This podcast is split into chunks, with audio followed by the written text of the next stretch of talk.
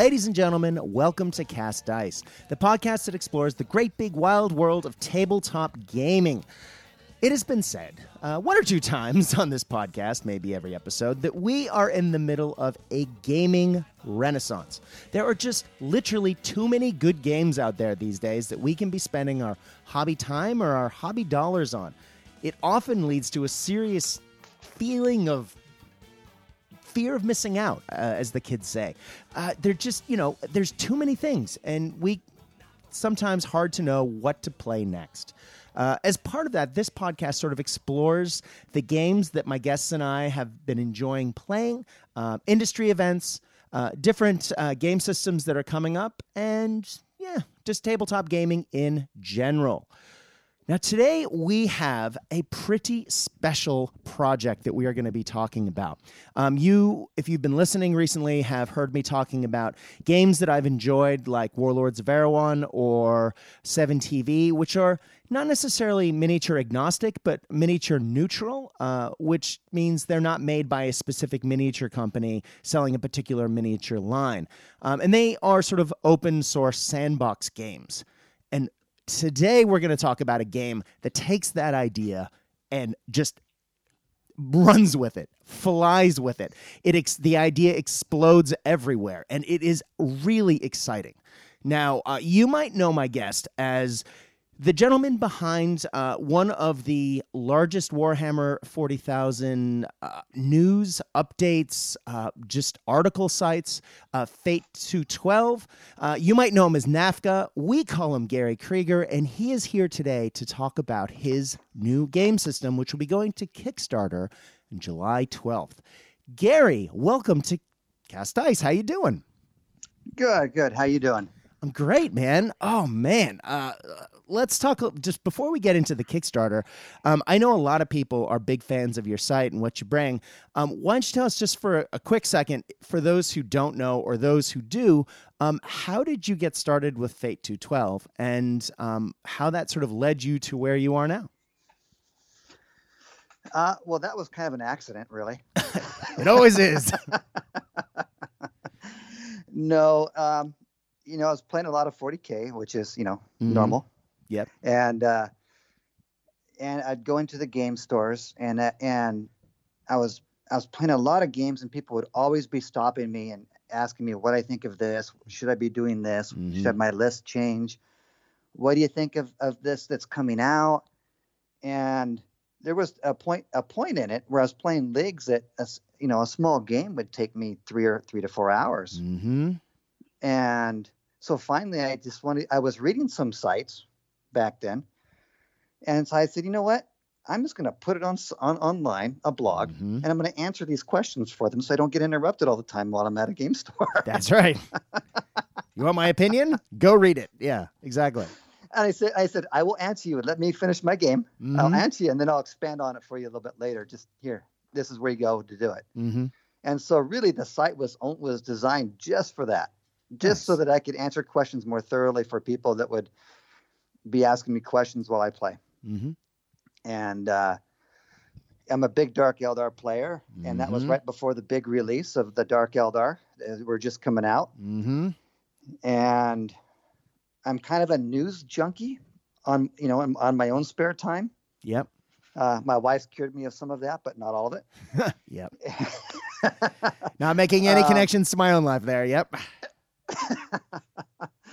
and and since that's kind of what I did anyway, I always searched for. I was I was always used to getting a news story from some you know one of the major major news companies, and I'd always go to the local newspaper to get more details mm-hmm. or the and get their articles and find out what they're talking about, so that you actually get you know more firsthand information. And that's just what I that's what I did on my own. Um, and so it kind of just translated with the site. I started just talking about the Dark Eldar releases because I was excited. Yeah. and um, about, I think for the first nine months of the site, it was me talking to myself and maybe one or two other people from from the last time I was at the game store, mm-hmm. and that was it. And then it just kind of went from there. And next thing you know, I I don't know what happened, but yeah, within about I guess a year or two after that, it was you know, hundred thousand people on the site. Yeah. I was like, so, so yeah. Someone told me that I wouldn't get more than twenty thousand views in a month at one point. So there's Yeah. just not a, there's not enough people for it.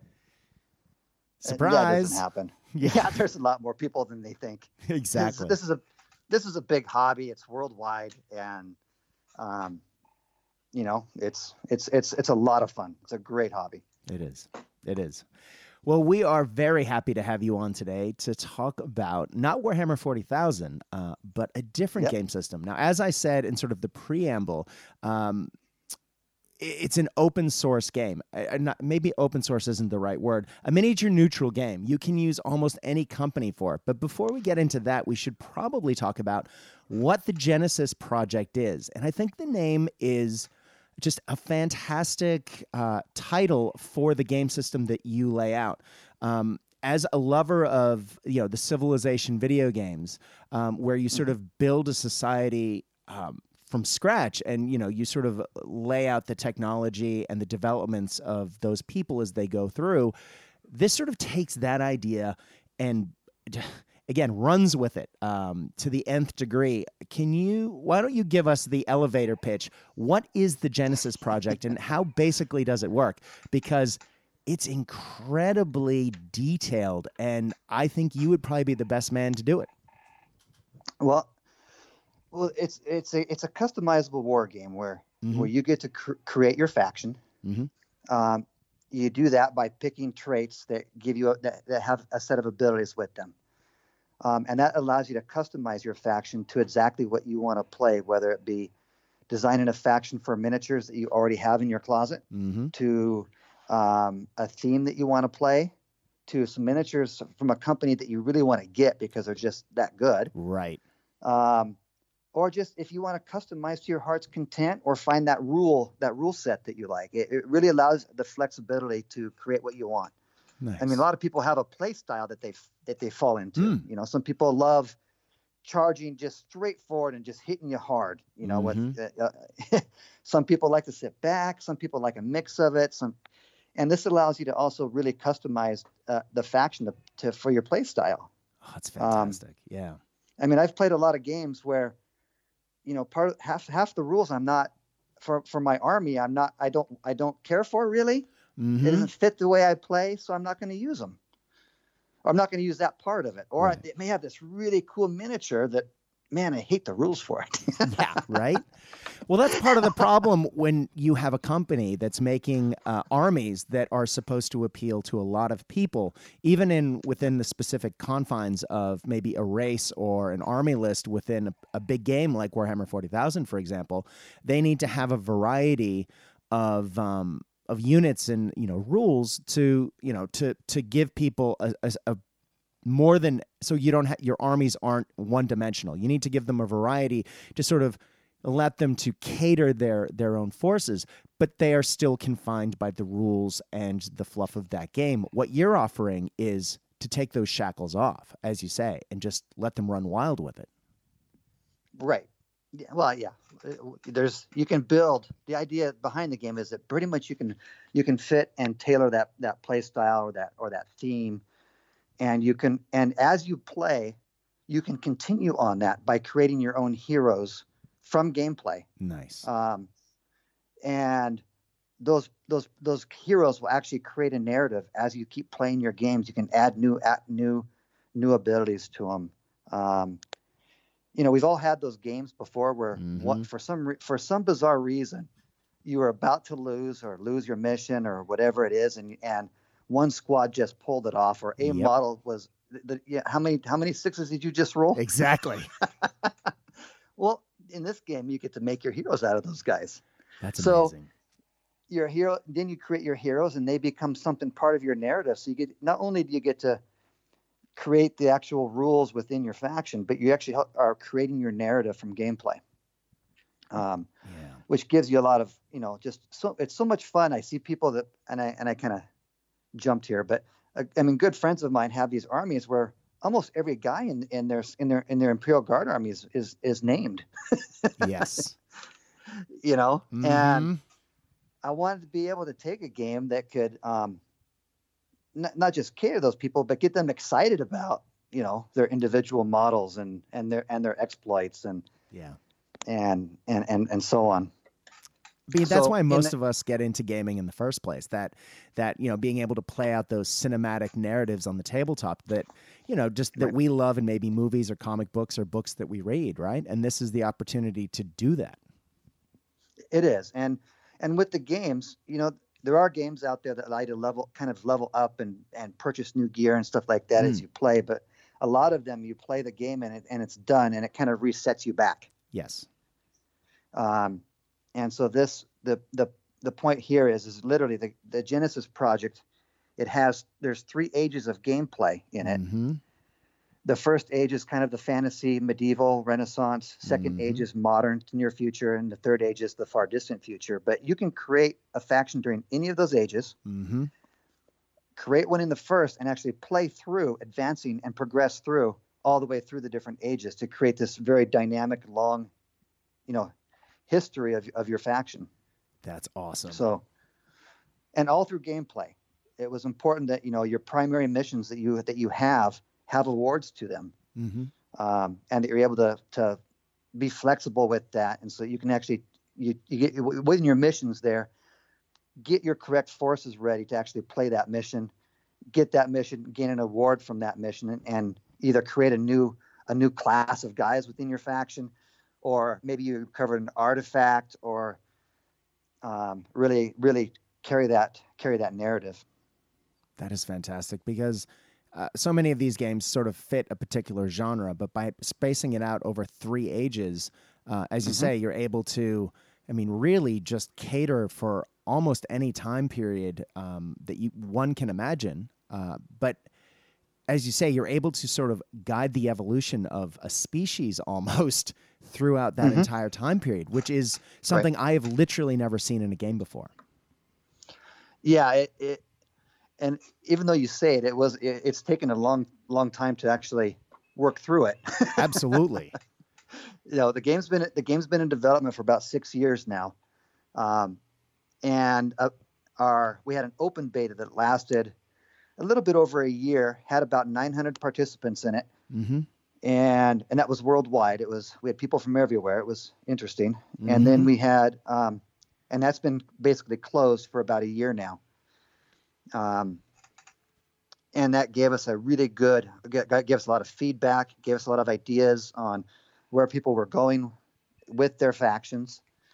Um, and a lot of questions are, hey, can it, can the game do this, or will it do this? hmm and you know we really believe I, I really believe that there's not a lot of miniature lines out there that you can't create something within the genesis project for I Um, actually, uh, I actually went through my shelf of books this morning uh, and went through my cases and went, uh, and I came to that very conclusion. I went through game by game by game by game, by company by company by company, uh, and literally every single model I own can easily be uh, placed in this universe, so to speak, and it, it's amazingly encompassing. well that's that's that's always good to hear um, but yeah it's we've we've looked at a lot of i mean over the last six years we've looked at a lot of miniature lines from different companies Mhm. a lot of games that don't have game a lot of miniature companies that don't have games and ones that do have you know have miniatures and back and forth Mm-hmm. and really looking at them saying, can this be made? You know. Um, so I think we do. I, I think the game will really encompass that, but I think it'll do more than that. I think there's actually more depth to it than that. I think that um, just just to look at, for instance, um, you know, lycanthropy, for instance, there's Mm-hmm. it's not just wolves, but you can there's the other transformations from the different types of animals that are involved Mm-hmm. whether you got it from a curse, from you know being hereditary, or um, you know, Science. and it's like yeah. So there's there's all sorts of different options and Mm. depth within the game that lets you really customize exactly how you're building how you're building your guys all the way through the ages. And the first age, there's a um, you can really create monsters. oh yeah. You can create your classical monsters. You can create ones on, on, of your of your own bidding. Mhm. Um, the second age we you, jump, you start jumping into vehicle vehicle uh, creation rules so you're creating your own vehicles um, designing your own tanks. Um, and the same thing goes for the third age, where you're getting into your power armor. You get to customize how your power armor with your backup systems, and Mm-hmm. You know whether you've got uh, you know stems to help you know rejuvenate you as you take wounds, or or if you're into genetics, or there's just so many different directions you can go. Yeah. But So- a, a lot of what um, people, I guess, would assume is, I mean, we as human beings often, when we envision going into the past and going into the future, in, envision sort of humanoid races, um, human esque races. You know, even if you're going back through fantasy, I mean, if we look at dwarves, we look at elves, orcs, all of those sort Right. of fall under the humanoid uh, umbrella. But what you've provided in this game, in addition to giving people uh, a variety of time periods to, you know, to put their forces into, you've actually gone much deeper than that by breaking it into lots of different factions. When you say a faction, you're just ta- talking about different types of humanoids. You're getting way deeper than that, and I think you let's let's talk about that because that's that's a big part of this game. Okay. It is. Eh, What there, what in the game there are five different domains of life. Mm-hmm. Um, those domains are humanoids, Mhm. um, and humanoids encompass pretty much everything you just said. Yep. So, so giants, dwarves, you know, elves. There's a, a, lar- a large number of a large variety of what humanoids can be. Um, and then there's the Fae. The Fae are um, are outside of reality, Mm-hmm. so they could be your angels, demons, you know, elemental type creatures, or Mm-hmm. or so. Um, and then you have your reptilia, which are all the reptile type species, whether it's draconics or we have tuatarans and saurians and, and different lineages within that. Um, then there are uh, the beasts, Mm-hmm. which incorpor- incorporate all the uh, um, several different animal kingdoms that you can build within, whether it's built whether you're building monsters Mm-hmm. or you're building more human-like um, um, beasts that are that just have those more feral um, abilities and stuff. The then we have the insects, and the insects are, um, uh, well, there are lots of classifications of insects that we have, but there's also um, tied into that we have the um, cordyceps uh, fungi also mixed into the insects because as a as a control as they can be a controlling aspect of of the uh, insects as well. And so then after the so basically after the insects, Mhm. um, you're able to um, create a faction. You have the five domains, and you start within one of the five. Mm-hmm. But you also have the ability to cross over and get abilities from other other domains. Oh, nice. And the best example of that is a spellcaster, for instance. Mm. Um, you- spells and powers are really outside of rea- they come from outside of reality, Mhm. and those are in, in the Fae domain. But through traits and through through the traits and abilities that you choose, you be able to you're able to cross over and grab and and, and access some of those. Um, Nice. and there is also the uh, I, I, it's like the the door of Pandora, right? We call it forbidden lore Mm-hmm. and for forbidden lore basically allows you to grab a single trait from almost anywhere in the game um, and, and, and basically opens it up for the uh, the rest of the rest of your faction opens up a specific you know branch of, of traits so you could technically have a humanoid faction for instance take forbidden lore Mm-hmm. and jump into the into the fae with it and grab a trait out of the death at, from from death Mm-hmm. and now a lot of your faction might become undead Oh, nice. and or they might become or you might go into destruction or um, corruption there's this there's different areas to go into or you might become much more feral you might start taking things out of the beast domain Mhm. um, so there's different directions that you can go and ju- and cross d- and be um, and cross over in the domains to really customize even further Definitely. Well, I'm I'm just looking through some of the rules at the moment, and just talking about. Um, I mean, this as soon as you start talking about evolutionary branches, and um, before you start talking about starting characteristics, I mean, you really are opening up a system that will allow you to to to fit what you are hoping to build, uh, and just the lev, just the n- sheer number of traits uh, that you have included in just the basic rules that I've seen are astonishing.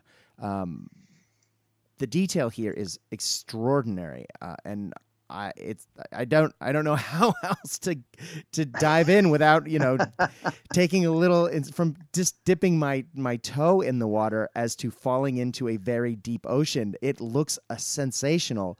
Um, how did you come up with all of this? Because as I mean, as you say, it takes time, but this is this is incredibly detailed and well thought out. So what we decided, what we did is we created a um, a way to create your species mm. that was really meant to be something that you could do um, quickly as far as the mechanics go. Mm. And you would, and so what you do is you create, you have a starting set of characteristics, mm-hmm. and with that, say for humanoids, for instance, you're creating, you're selecting four to eight different traits for your for your species that affect your your army, your Mhm. whole army. Um, and that concept by itself is is pretty simple, so it can be done at, at, with a relatively ease of of doing it. Now, Yeah. once we had that in place, it was, you know, okay, well, where, where are these traits, and well, they're divided up into different evolutionary branches. That's right. And what that does is, is it allows you to kind of pick your traits from these branches and kind of branch and kind of branch outwardly from them. So you have these, you have your primary traits and your secondary traits. Well, in order to get to the secondary traits, you have to have a primary trait. Nice. And so it kind of branches you outwards and kind of di- directs the, the way that you're build, building your faction That's and um, and later on your classes because you have individual classes too that help really expand Mhm. um, what your individual guys will be more what they'll be like. Your class, your unit classes are groups of you know soldiers or guys that have different skills Mhm. above and beyond what your, the rest of your faction does. Nice. And so you create a number of these classes, uh, and that that process is done on top of the species. So you're you're selecting additional traits, which add additional points to those classes. So, and that that's in the gist of it. That's pretty much how this the the system for it, Mhm. Um, which makes it pretty. And then it's just a matter of now designing what you want, what you want to play. Exactly. Well, the way it, everything is set out, it's set out in, um, in in charts with the point values associated with everything.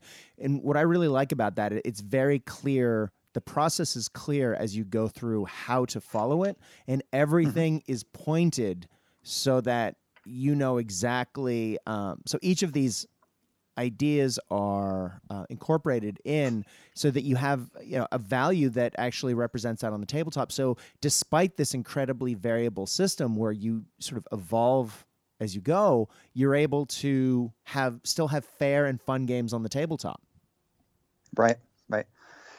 And that's what it comes down to. I mean, it's Mm. not just a it's not just a, a a you know a faction creation game. It's Right. it's about playing the games and and evolving the games so that your missions give you awards and mm-hmm.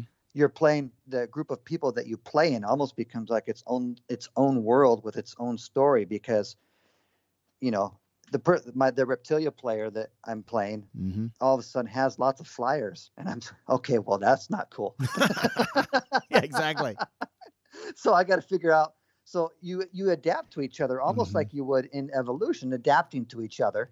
Yeah. And and trying and and surviving. So it, it's a great it's a it's a it's a ton of fun to have a group of guys and be playing over the over the you know over a period of over a year or two years Mhm. and um, the in-house play testers um, are, are quite interesting trying to always always stay on top of each other yes.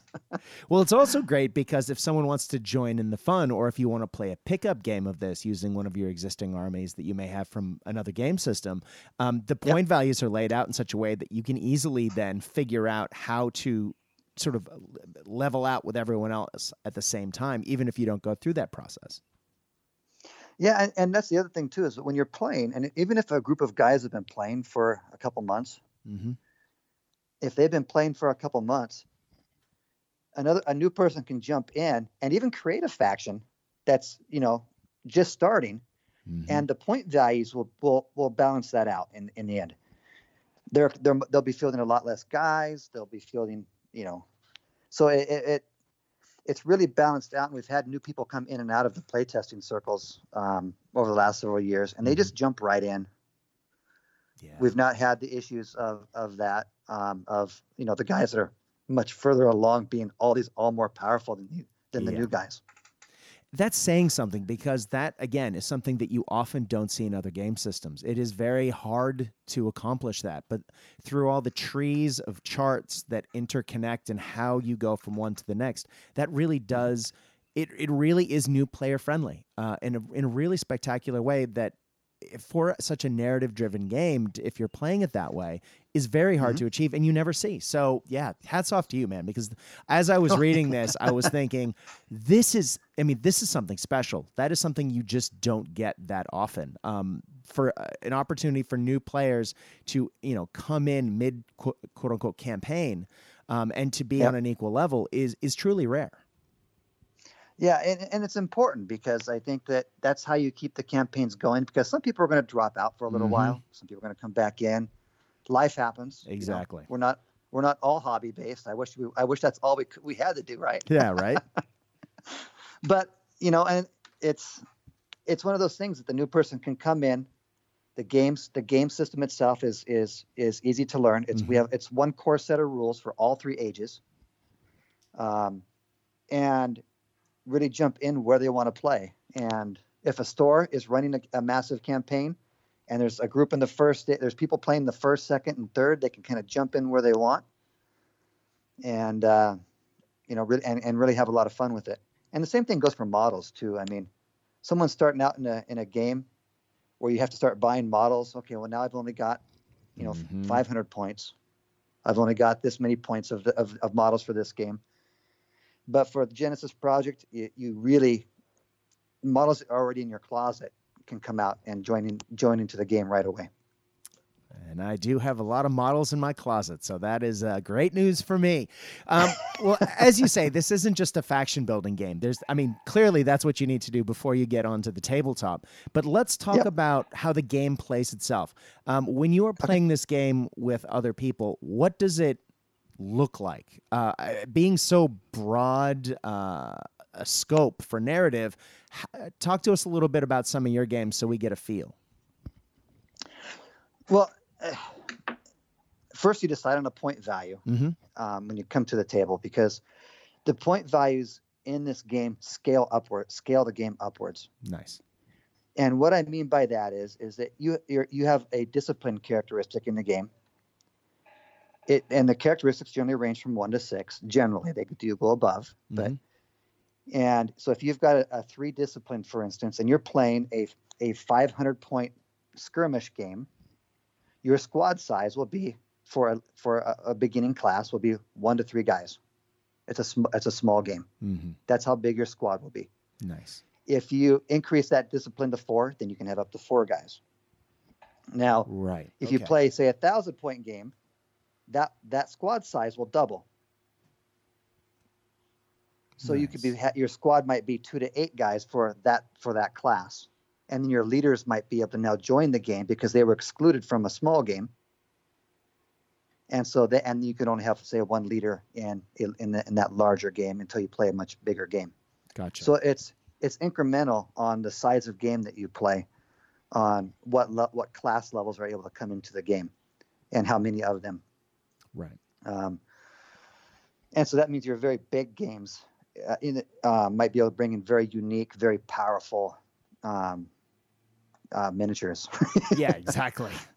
so, but that's what the that's what the scale of the game, how it scales upwards. hmm Um, other and then what you the next thing that you're doing once you decide your point value is you are um, well first of all you're handing your, your your army your faction to the other opponent so they have a concept of what the heck you can bring Right. right exactly. so that's one of the that's one of the things that you do when you get to the game board hey this is my faction these Mhm. are you know so they can see what you have um, you're deciding the point value you roll up your prime then you roll up your primary missions Mm-hmm. um, and there's a bunch of them. Each each each person that's at the table, both your both you and your opponent have your own primary mission Mm, nice. that you're there that you're there to accomplish. Yeah. my job might be to massacre the heck out of you. Their job might be to get an objective. Yes. Um, and each of those awards, if they fulfill them, will actually give them their, their uh, an award. Yeah. The, the, mine reward would be different because I'm doing a massacre. Yours would be different because you're doing an objective mission. Mm-hmm. Um, so once that's done, now you sit down. You have you've set the table up. You've gotten your primary mission. Now you're sitting down there and, and creating your list up to the point value, so that I know what you I know what you are. So Mhm. basically, the train's not going to mess with your game. Your opponent, you know what he can bring, so you're going to make sure that you have something to deal with him. So you're not going to ever get um, locked into this idea where I'm playing one army list for every game I play. Nice. So it's it's flexible as far as you know when you go into a if you're going into a mission and your mission is to recover an artifact, well you're not going to sit build a whole army that's going to sit back and, and wait. You've got to go get it. Exactly. right. And so that, that, that this allows you to to customize that and to when you're playing, send in the forces that you think would be best to deal with the situation at hand. Nice. Um, and that's kind of how the game is set up. Well, Uh, that's gameplay. That's hold on. Before we get into proper gameplay, that's really exciting because um, I think you've really incorporated a few really narrative, uh, l- little nuances, little flourishes that uh, a lot of game systems don't have that really Mhm. help sell the narrative. For example, by telling your opponent uh, w- the aspects of your domain, um, the, all of the Uh-huh. characteristics, uh, it makes sense that inhabitants of the same world, for so so to speak, know of the guys over the ridge, or people in the other continent, or you know in their solar system, depending on which age you're playing in, and it makes sense that they would know, you know, sort of where evolutionarily those people are. Um, Mhm. Unless you wanted to do something completely wild and say, "Oh, look, somebody's landed from another planet, or a dimension door's open. We don't know who these people Right. are." And I'm sure you could work that into your games. So that's really great. Um, but the But, other thing yeah, is, even oh, sorry, go ahead. as I was gonna say, even then, even if someone if a portal did open up, it's the scouts that are first telling you what what what the heck's Mm. coming through. Right, right, yeah, So and then you're gonna you're not gonna send your you know your your your little guys out there to kind of pester them to you know once you know Mhm. what's coming through. If they're sending massive giant demons through, yeah, you've got to be able to deal. You're gonna send what you think can deal with that. exactly. yeah, So right. that was the that's the idea behind that. So- Yeah. Well, then when you marry that with the uh, the variable mission system, where each person has their own objectives, I mean, oftentimes in miniature war games, you play a mission where it is both players are trying to achieve the same thing, and though that happens in many conflicts. It is more often the case that forces on the tabletop would be more accurately represented if each side had its own objectives that they were trying to achieve. And the fact that you have that and you've built that in really does help create a, a- really spectacular narrative on the tabletop. Well, let me expand upon that, and, and you can when when you're starting to play the game, there is something there is a secondary mission that that comes into play, and it's shared between both both your opponent and you. Nice. Um, but that is not even rolled for until the end of the second round of gameplay. Oh, cool. So you don't know what's happened, you know, what that objective So is until you're thick and fast, right? In, in the yeah, so thick the of it. secondary objective comes in, and the secondary objective is um, is kind of that wild card. It's changing battle conditions.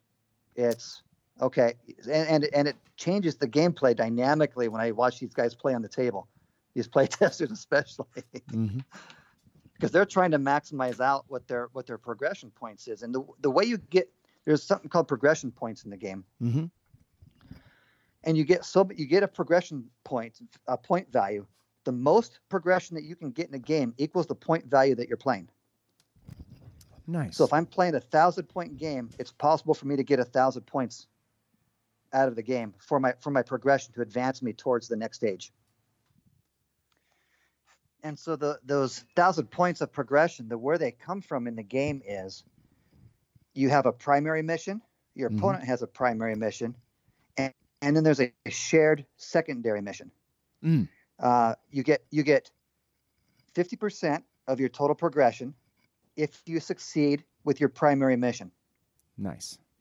So if you have a thousand point game, that would give you 500 progression points. Now, if you stop your opponent from from fulfilling his primary mission, you get 25%, and you get 25% from the secondary mission if you beat your opponent from it. Oh, that's a nice breakdown. Nice, yeah. So, it, so if you're playing a 2,000 point game, you have 2,000 points that you're that you can possibly get, uh, and then again, your primary mission is always your main focus, your main focus of the game, mm-hmm. because that because that gets you your primary mission game award, mm-hmm. which might be you know a new trait, a new species trait, maybe build a new class, or give you some options to build a hero, those types of things. Mm. But your progression points are gained from the point value that you're playing. So if you're playing a lot of small games, they're fast, they're they're just they're just much smaller mm-hmm. which is fine. But it also gives people a chance to really make sure that they're they are progressing. There's not uh, there's not too many games where someone actually blows somebody out at a, at a full 100% of the, of the progression points. Yeah, and that's important because getting completely blown out can often lead to what we call the feel badsies in the gaming uh, world. well, the way the game works, it's it's interesting because if my mission and your mission you know they could necess- they could be the exact same thing right Mm. but oftentimes you're doing two different things my mission might be to survive You That's know? right. my mission might be to survive with certain models or, or, or a certain percentage of my force left Mm-hmm. your your mission might be to you know get in or, or take my territory take my deployment zones Right. and that's going to throw us into conflict but mm-hmm. at the same time if i'm getting close to not surviving my primary job is to survive That's so right. I'm going to be not blocking him That's if right. I have if I if I can get away with it. Um, or it might be that both people have succeeded at their primary mission and that they're really pushing hard to either take it away from the other person or lock in that secondary mission, which you guys are both competing for because it's just one secondary mission. Nice. Now that was my next question. Um, are the primary missions and secondary missions uh, clearly the secondary mission, since it's shared, is not a secret? But are the primary missions um, sort of secret? Do people know what each other are trying to uh, um, achieve, or is that something that is intentionally part of the game that you are trying to block your opponent and achieve yours at the same time?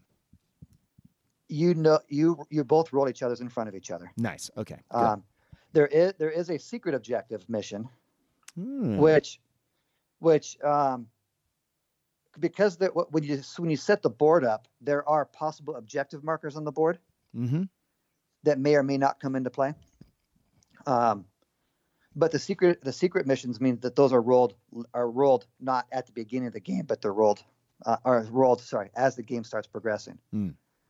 So some of those things can change, Nice. but it puts a it puts a balancing factor in there too, so that yes, I can go out there and I can stop my opponent. You know, they're trying to do this, but my but again, your primary mission, fifty percent of your progression all comes from your primary mission plus your mission awards. Hmm. So everyone's really focused on what they're doing. You know the you know the type of player that always gets lost on the mission because I'm killing models. Yep. Never done that myself. Don't know what you're talking about. well, the primary missions because there's so much focus on it, it really does help focus some of those guys. Um, and myself too, because sometimes I'm just going, oh, I've been wanting to get rid of that guy. Right? Yeah. yeah. So Mhm. um, that comes into that comes into play. But and, and knowing that the primary missions are there and rolling for the secondary mission in the you know ha- after the second round Mhm. um, really helps refocus you kind of on what you're doing after Mm. those initial those initial salvos or movements. So the got the purpose was kind of to help help players remember kind of what they're doing, Mhm. as as well as throw a kink into the plan Exactly. with the secondary mission. Well, I guess that brings me to my next question. When you are playing these games, and I know I sort of interrupted your flow when you were talking about how to play the game. Um, Oh yes, When you have your forces, when you have your tabletop, um, Yep. uh, sorry, when you have your forces to put on the tabletop, I guess my next question is what size tabletop? And now I you're talking about the scaling of the game, so clearly that might change um, depending on how big a force you're playing. But what sort of tabletop size uh, do you recommend per point value? four by four Excellent. for mo- for most games. Mm. Um, we kind of wanted to keep it at four by four for Mhm. uh, for a majority of them. um, simply because uh, it's so much easier to have. yes, right. Um, you, you, there's an odd skew to ranges as well. Sometimes when you have a four by six or four by eight, Yes. uh, for very big games, you do you might need that. And so for larger games, over 2,500 points, I believe, hmm or it might it might be 3,000. Um, the game the, the game can be changed to a four by six board. Okay. But we have played those big games on the four by fours, and they've worked, and they're and they're just fun. Nice. Very nice. And how much time would a game play out? Again, I understand that they're scaling, um, but ballpark, what are we talking? We play thousand point games in about an hour and a half. Nice. Um, that includes setting the board up. hmm Um, we have a, a, a process for setting the board up. Oh, good. Um, yep. Do tell. Uh, well, so you, you get to the board. There's the board is divided into three sections. hmm You have your your um, your deployment area. He has his deployment area, and then there's the area of conflict. Across the board, that divides the board into three equal sections. Mm. All right, within and then so basically you are rolling for the amount of terrain that goes into each of those sections. Oh, okay. Now, if you have if you have a lot of terrain on your side of the board, you're not there's there's a rule stipulation about not allowing you to have elevated pos- defensive positions. hmm So you can't set the tower up if you unless you have only one to two pieces of terrain in your in your in your zone. okay. And if you, if you do only have one to two, then you can put them in there, and you've got a nice defensible spot. Um, so that i i- it's a, just a, it's a balancing factor for for terrain setup. Um, within your deployment zone, there are, and without showing you the actual layout, it's a little bit hard to hard harder to describe. But there are Hmm. six deployment zones within your within your area Okay. for each player. It starts from the left side of the board, le- your your left side of the board, Okay. and your opponent's on the left. And it, the zones are numbered one through three, going across, Mm-hmm. and then ano- another row that finishes up the deployment the, the deployment area Mhm. of four through six, and they're labeled that way because you get to choose three of those zones to deploy into. Oh, nice. And so if you and what you do when you're done is, and you deploy two squads at a time, and so I get to- you get to see what each other are doing and kind of react to each other. hmm And some of that might involve some infiltration and sentries fighting it out or hmm counter moving um, during all of this. But once you're done, you add up the total of your deployment zones of the three zones that you have, hmm and the person with the lowest score there has initiative for the first game round. Nice. And so you can see what a person's doing. And if they're deploying the closest to you, they're choosing zone six. They're obviously not going to go first. Right. So you can, um, and that and that kind of makes it kind of it's a fun game setup, not just hey let's just throw this stuff here and here. Mhm. You know, Well, it's almost the game within the game. That that whole how am I going to deploy to uh, help you know using my forces to help achieve what I need to achieve. Um, how do I set that up um, and possibly you know give away the the initiative to the other player if that best suits my own needs? correct. Yeah, and, and there's scout. I love scouts. So when I when I'm playing, I'm trying to use my scouts. Although I think everyone's been killing my scouts as I do it Mhm. in the game lately, because it, it's a it's a during deployment move into the area of conflict. Mhm. And if I get within so many inches of one of his squads, it allows me to, as a scout, note his location and lower my overall deployment initiative by one. So it lower, so I have a better chance of going first. There you go. Yeah. So, but it, so there's so there's little things in there that are fun to do, but um, you can they can also get killed doing it. So, nice. but anyway, so that, that that's deployment. Mhm. and that's how we set the board up. Um, and we talked about missions, and then there's, there's some weather effects also that are in there as well. So Nice. And then the the giant bell rings, and um, somebody else Whoever has- get ready to rumble, and the game begins. what we have, the game is technically six rounds, hmm uh, a six game, or it's, it's, it's six game rounds, um, and the person with the initiative starts first. hmm and you have a certain number of activations that you can do during your player turn Okay. until you and then once you're done with that then your opponent goes it's it's alternating player turns until every unit has moved or every squad has moved Got it. and you can move a, a number of squads equal to the highest command characteristic that you have on the field Okay. So if if i've got a good command of five and my opponent kills him now i'm going now i got to go oh what's what do i have next? Hmm so there is a little bit of that. And the game goes six rounds. Mhm. um, all the way through. Oh and whoever finishes their activations first um, has initiative for the next round. Ah, nice. and you can challenge that and try and take it from the person hmm which is a roll against each other and there's some modifiers to it. But it's it's not it's not the easiest thing to, to be taking someone's initiative away from them Mm.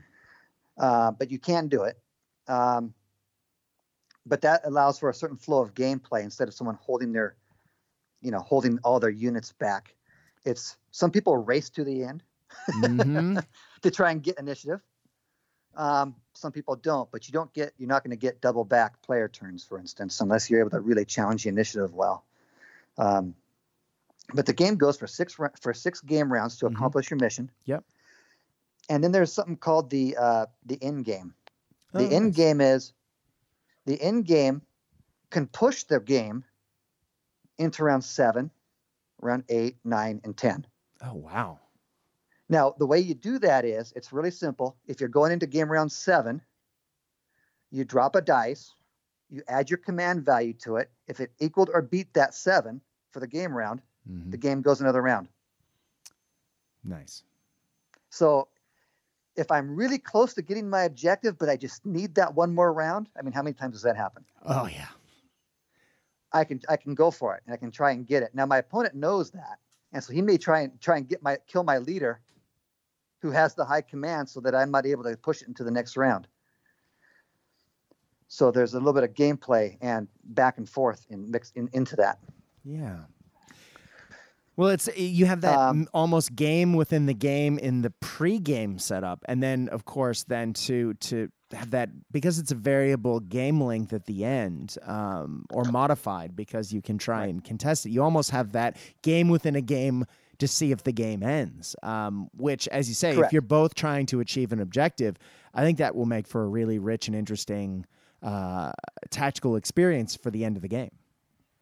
You know, and it adds new tactics where Mm. you know trying to knock out a person's command is a and control the game Mm-hmm. is a very valuable tactic, um, because you know high command allows you to activate that many different units during my during squads during my player turn. That's right. And and it'll allow me if I need to need that extra round or so to, to get to try and pull off the objective. Yeah, that's really cool because in a lot of games, leaders are just sometimes someone who carries a pretty sword and runs around in the front, but doesn't actually have a, a giant impact on the tabletop uh, in an actual leadership capacity. It's fantastic Yeah. to see that not only does that have an impact on the activations of your forces, but also it it becomes a very important part of that end game mini game, so to speak.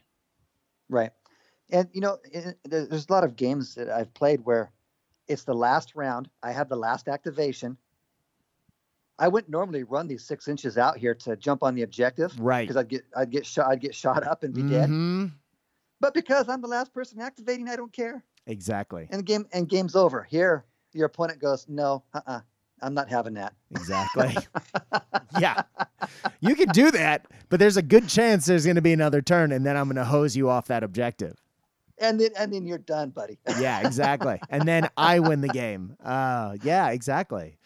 So we've we've tried to make sure that the game is very interactive hmm between both players on the field, not only in the command like we were just talking about, but also in the activations.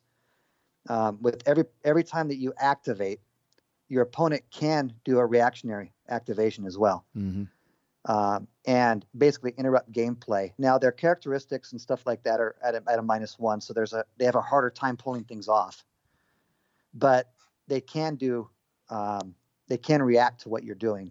If my guys are standing out in the open, they can react and try and get that base movement out of my models to jump back into cover or something mm-hmm. to save their butts.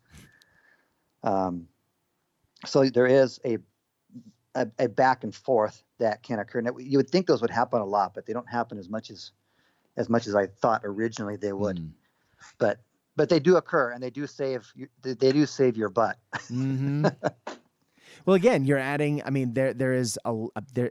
This isn't just a simple. Okay, this you go, I go, you go, I go, and then we're done. Correct. Um, there there's a lot of tactics that you and a lot of ooh what is my opponent going to do what am i going to do hmm how am i going to counter that and that just makes for a rich gaming experience right and it's and the fact that if i do decide to react okay i'm not going to be at my full capacity because i'm just i'm, I'm reacting to you mm. so you're not going to you, your your range skill is at a minus one so i'm going to if i'm going to shoot at you is before you're charging into me I'm going to be at that minus one to hit you. So is it, or that minus one for shooting range, is, is that going to be, is that going to be enough? Because as soon as he hits me, I've already used up my action for the round. So I'm not going to be able to fight back again. True. So um, that was the other thing. I know we didn't talk about that, but when you do activate a squad, they get a movement and an action basically is what is what it breaks down to. Nice. And so if you use your action, you're not going to be. I get to shoot at you, and then I get to pull out all my all my melee weapons and fight you at full capacity type thing type game. Ooh, and that does not feel good to be on the receiving end of. Yeah, and you you know so you you're making that just that conscious decision whether whether or not to melee fight or not or not fight in melee, mm. um, to shoot or to not shoot or to get out of the way or you, you, it's it's a lot more choices on the field. I think. Yeah, and again, those choices so, are tactically what make games interesting. So Nice. Yep. And for for combat, I mean, mm. since we were since we were talking about combat, yes, um, the combat situation is is one of those things in the game that um, came on much later. Okay. Um, we we have a the game the way the game works right now is you have your characteristics mm-hmm. and you're trying to hit you're trying to hit target numbers to hit a person right. or to, to, when you're swinging. So if you've got a range skill of say three and the target has a range target number of seven, you need a four plus to hit them. Right. And that and that makes it very simple as far as hitting them. Um, what the combat situation does is throws modifiers into that combat. Okay. And what that what that entails is is I activate a I activate a combat. Say it's a melee combat. Um, we're both you and me are both going to add up each other's combat enhancements and that might be for outnumbering. It might be for um, uh, coordinated attacks. It might be for a, a, a, large number of things. Maybe I've got really big strength. Maybe I've got, I'll, I'll get these enhancements, and these add up to my combat situation total. So I might have a plus three, and you might have may not have a whole lot there. You maybe have a plus one. That would give me a a combat advantage of two. So I would add a two to my dice rolls in that combat. Okay. Only only one side comes away with the with the advantage in there, and it makes the combat. It's very fast to come up with, and it makes the game dynamic as far as you don't get stuck in a combat that isn't isn't ever going to end. Right. But we've all seen those and, combats of games that literally last the entire game and just go, you know, this this isn't ever going to properly resolve. So having a good game system that would allow those combats to play out quickly and get on with the game, it's it's pretty good. Yeah, there's only one comp. There's the only the only dice rolls that are done in combat are to hit and to save. That's it. Mm. So there are um, basically two dice two dice rolled if you got your combat situation, the attacker rolls his dice to hit, mm-hmm. and the person getting hit makes any saves that they have to make. Nice. So and so combat can be resolved, you know, pretty quickly. And the combat situation itself really changed the dynamics of the game once we put it in. Uh, it just it just changed. It, we had a lot of modifiers before, but it put all the modifiers in the one nice little package to determine who really has the combat the, the advantage over the other person. So you're mm. comparing notes to each other. So you're not adding dice to your dice, and I'm adding to mine at the same time. So we're not adding all these odd things together to see what I can do and what I can't do. Mm. The combat situation makes it one number, and one side gets the bonus or not. Exactly. So I, I really liked how the way the characteristics for this game lay out, where you have your ability to use a ranged weapon, for example, and have your characteristic for combat, for example, is sort of the number you need to roll to hit someone. But then there's mm-hmm. you add that with the defense characteristic of your particular model to sort of factor in if someone's shooting or when someone's shooting at you, if I read the rules correctly, which means that mm-hmm.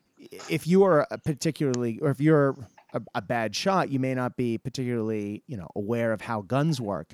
Um, and so that means that, you know, when people are shooting at you, you may not be you know good at hiding whereas if you're a sniper um, or someone who's very aware of how firearms work and someone's shooting at you, you have a better mm-hmm. idea of how to defend yourself from that fire. And I thought that was a very neat dynamic. Right. Yeah. In order, to, those target numbers in there are created are created by, for instance, for in melee combat, mm. you're adding two characteristics together to come up with that with that number. Right. And and that does add that, and it's and the same thing with range, but it's tied into your movement. Um, and movement bonuses that you get in game are all handled in the combat situation. Okay. So if you're moving really fast, for instance, or you're in really good cover, the combat situation grants you those enhancements to the combat to see whether or not you've got the advantage. Um, but yeah, the, the the trait system itself was, or the characteristic um, system itself was a was a was a long time in the works. I think the first maybe the first year or so, they varied a little bit mm-hmm.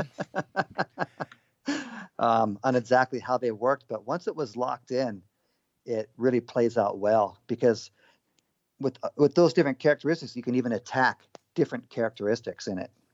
You can attack somebody's. Um, and normal, normally, when you're attacking somebody, they have a toughness that they're adding to their die roll to save against the hit, right? Yes.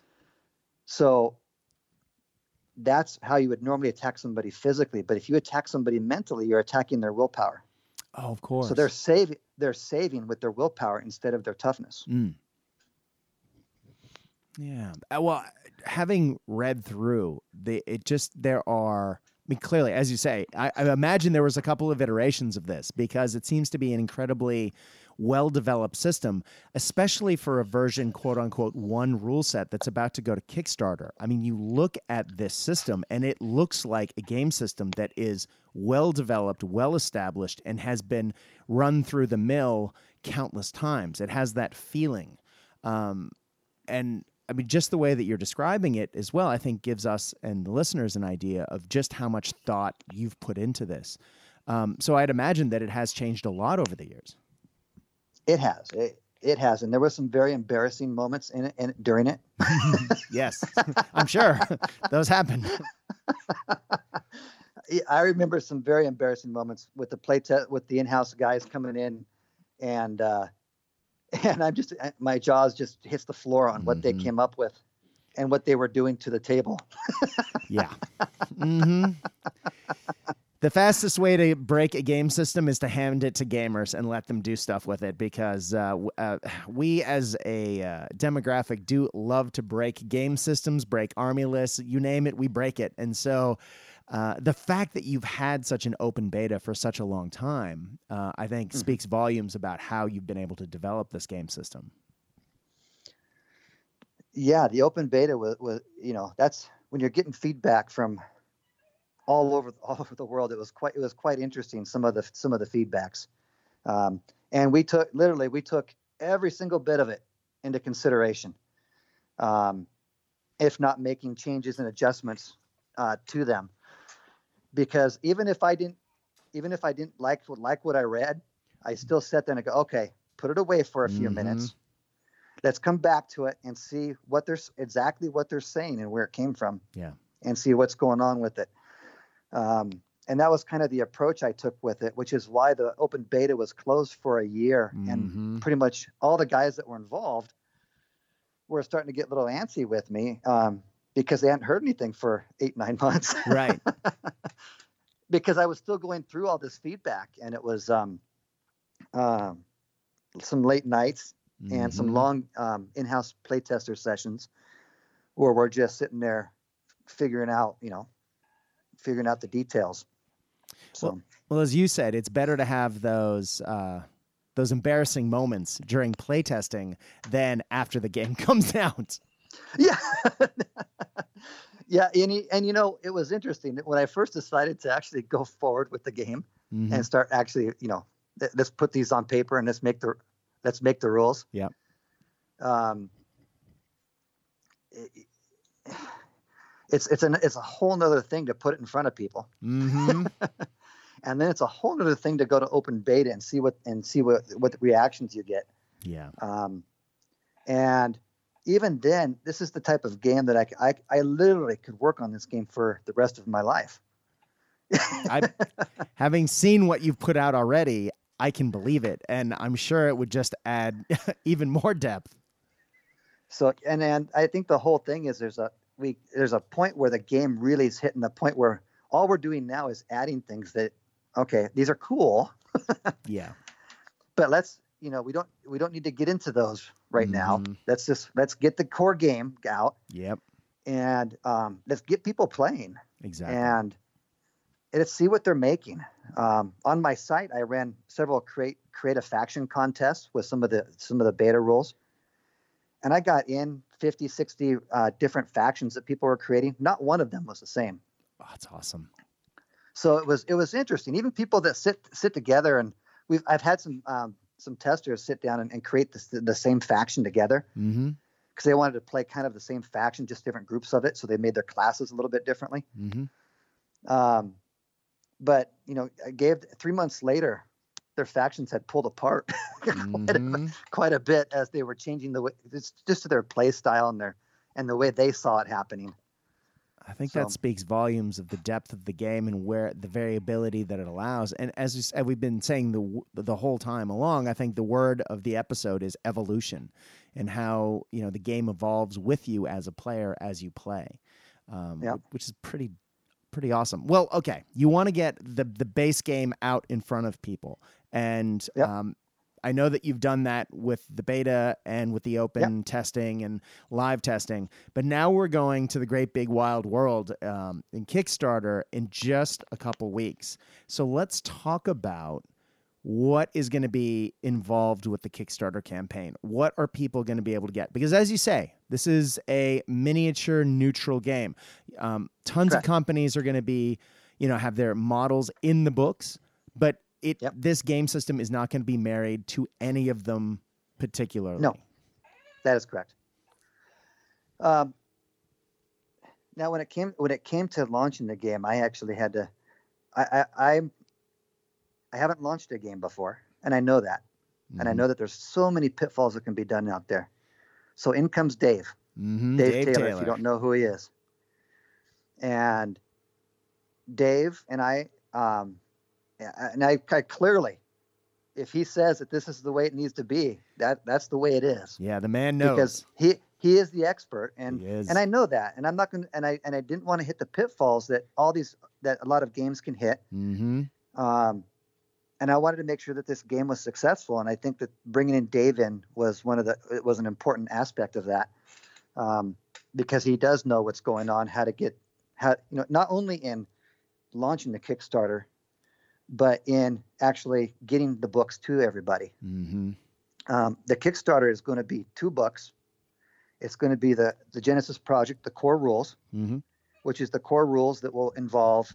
Um, sorry, it, it's it'll be it'll be good for all the ages of the gameplay. Mm-hmm. It will have several pre-made factions in it, so that you can get the core rules and play the game. Nice. And then we will have um, the birth of Genesys, the first age. And that is an, an all encompassing book of all five domains mm-hmm. um, with, their, with the powers and the armory. Um, I know the promotional set that, that you do have does not have the armory or any of the powers in it um, and doesn't have that list in there. But that's going to be all part of the first age. Um, there's also going to be a monster creation you know section as well to, to customize and create monsters. Mm-hmm. Um, and that will be part of that will be part of it. So we're going to be launching the book. The books will be part of the um, part of what people can get. The pledges. Uh, they'll be able to get digital copies as well, uh, and that will be our primary focus. there will be a couple uh, greater awards that will allow somebody to get a an early version of the of the rule set uh, or of part of it to actually create a faction, and so that people that made those pledges will actually have that. Will, those will be our pre-made factions in the core rules. Oh, that's awesome. Nice. Um, and I'm still talking to um, a company which I won't mention quite yet, Mm-hmm. but they may even be putting out a um, be be putting out a monster miniature created by our monster creation rules, cool. and that will and the and the monster would be created through a pledge level, and then the monster would be created and available to everybody else later on. Mhm. Um, but the, obviously, whoever made it would get. I you know I'm sending them I'm sending them the miniature. yes. Well, yeah, there you go. Oh, that's cool. Uh, I I love how you're including factions, pre-made factions that are player-made uh, as part of Yep. the base game, so people can get. I mean, it's one thing to have this put in front of you, um, whi- which is what I had when I looked at the at the base rules and went, "Wow, the possibilities are endless." But then it's another thing to look at some pre-made factions to get an idea of exactly how you can combine them and then look at that open menu again and say, "Okay, now that I've seen how some other people have do it, this is how I'm going to do it." Uh, and that's really clever. I think that's a really great addition to the uh, to the books when they come out on release. And we were, we're going to ha- and and those are going to be made by players. We now we already have two of them already made, um, but those were made by players during early design, Mm-hmm.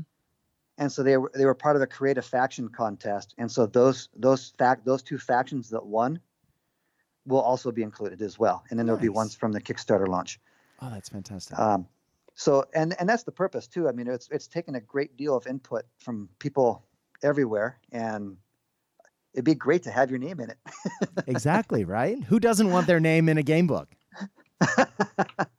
I do. so we've we've done yeah i do too but we've done all of that um, and i think that it's it's it's going to be a lot of fun to sit down with the people um, at the conclusion of the kickstarter get Mhm. them the get them the, the the domain that they want to be a part of um, and create a faction out of it yeah. so Well, I think it is really important to go back and touch on one thing that you mentioned a minute ago, and that's the inclusion of Dave Taylor in this project.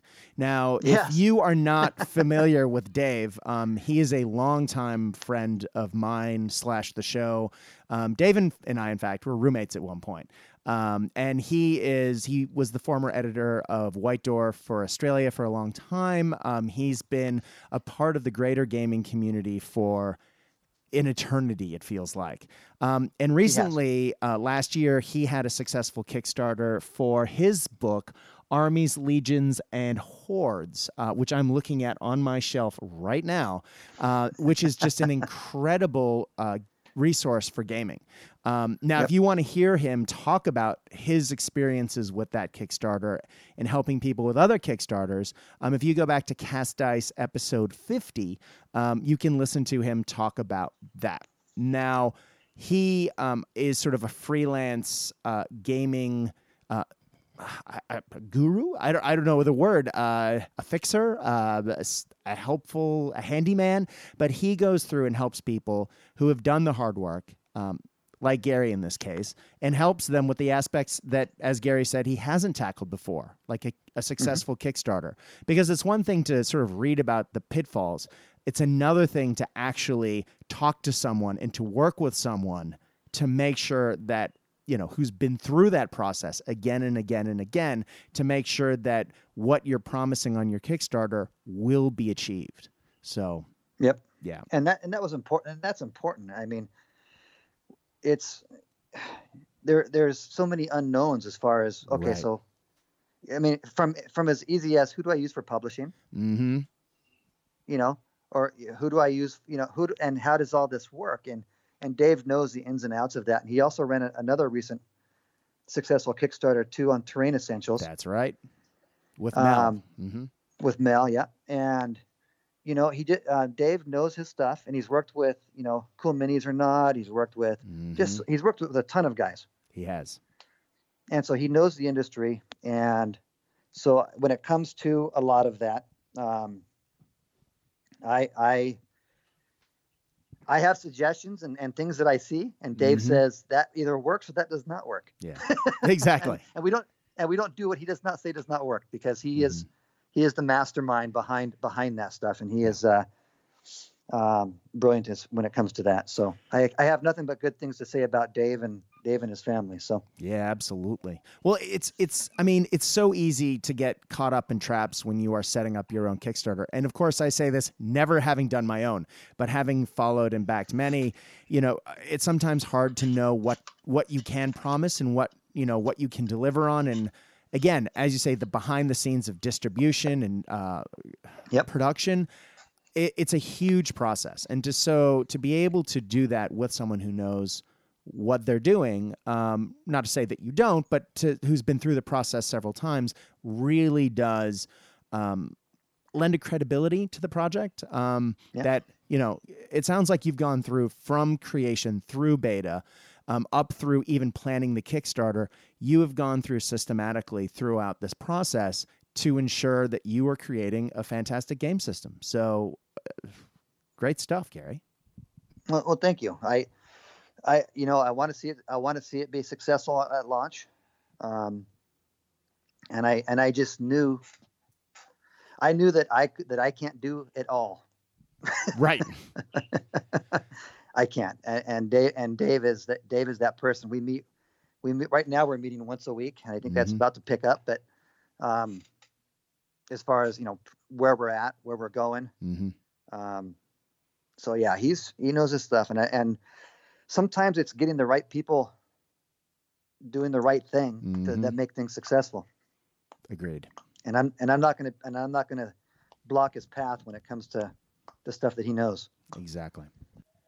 Well, Gary, it has been an absolute pleasure talking to you today. I I am really looking forward to this Kickstarter uh, coming out, so I can see exactly uh, everything that you've been talking about today. And more to the point, I'm looking forward to backing it so I can get a copy of this game to play with my friends. Because, man, oh, like I need, I need another game. Like I need a hole in my head, but this looks great. So uh, this is exactly the kind of narrative game that I want to sit down with my friends to to play out, and I want to evolve my own race, and I want to. Oh, there's just so Yep. many good things. So, um, guys, if you're listening to this, um, Gary's Kickstarter goes live on July 12th. That is a Friday. So be ready for it. Look for it, and. Uh, yeah, man, show the guy a little love because this is this is something special. It's not like you know, not all games on Kickstarters um, have the, the the backing and the love and the play testing behind it to uh, to ensure that it's a full gaming experience. Um, this does not feel like a version one rule set. This feels like something a lot more. Um, so, Gary, I'm looking forward to that. Thank you so much. Um, if people want to find out more about this game, do you have a website that people can look at?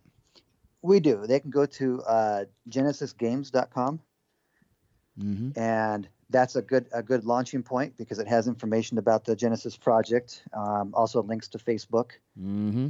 um, and that's probably the best place to go to get that introduction. Mm-hmm.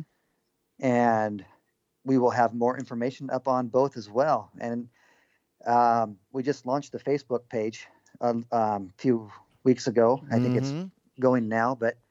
That is, will give yep. you more up to date information on exactly what's going on almost day to day. I think I even mentioned I was going to be recording with you today. Oh, nice. There you go. So, so it's want to know what's going on on a day to day basis. Check out Facebook. Check out the GenesysGames.com Mm-hmm. and see us on July 12th. Now it is Genesys spelled G E N E S Y S. So if you Correct. are looking, look for the to put that Y in there, uh, and then you will find it. Correct. Nice. Well, Gary, as I said, it has been an absolute pleasure talking with you today, and I am looking forward to seeing uh, how successful your Kickstarter is. And uh, Well- we wish you all the luck from Cast Dice, and thank you so much for coming on. And thank you for having me. It's been it's been great and it's been a lot of fun to talk about the game.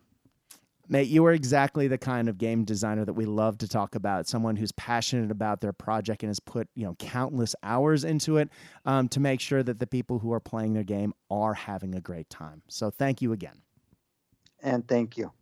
All right. All right.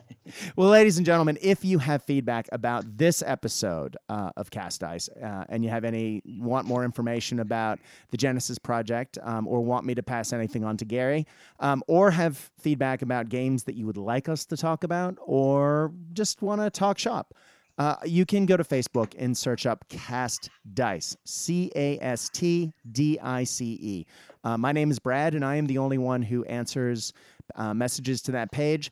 Guys, we have seen a massive upswing in messages to the page in recent months. Um, and I have to say, it just comes down to you guys having great ideas for the show and having, um, you know, great feedback about the things we're doing.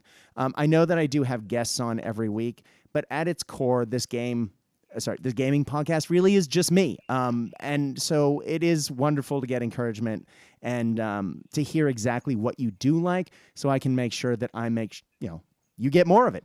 So, without further ado, though, I think it is time to say goodnight. So, when you are playing the games that we know and love, I hope your dice roll hot. I hope your beverages are cold.